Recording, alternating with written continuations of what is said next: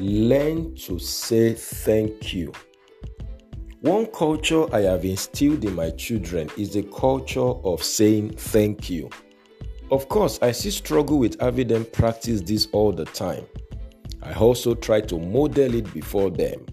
For example, I thank my wife every for every single meal she serves me. I also thank my children if I ever ask them to do anything for me. I have learned that the culture of thanksgiving is the culture of greatness and multiplication. Learn to say thank you. This is Destiny Capsules Devotional with Demola Awoyele. Friend, learn to say thank you. Luke 17, verse 12 to 19. Thank God. Thank people. Beware of entitlement mentality.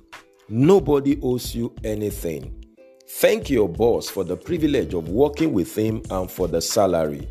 Thank your clients or customers for their patronage. Thank your parents, pastors, lecturers, and so on.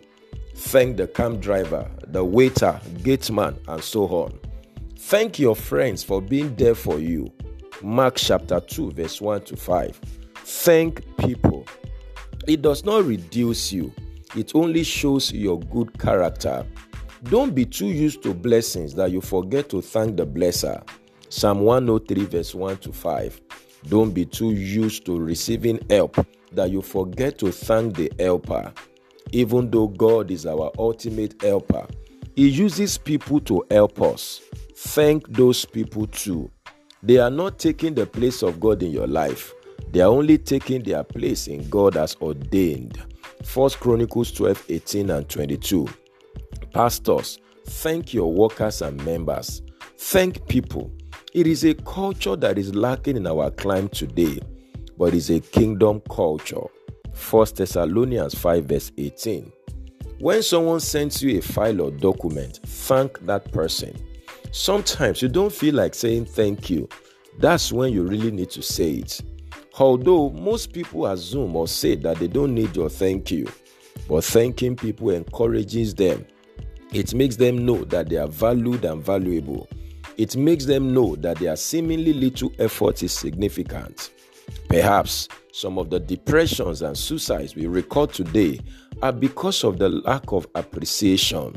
As little as it seems, a lot of people are dying for lack of appreciation. If only you thank God, but you don't sincerely thank people, you are still an ingrate. If someone was used by God to help you, thank them for yielding to God. Not everyone used used to God that way. Romans 16, verse 3 to 4. This season, let your thanksgiving go to another level. Make a list of people you need to thank specially for making your life and year rewarding.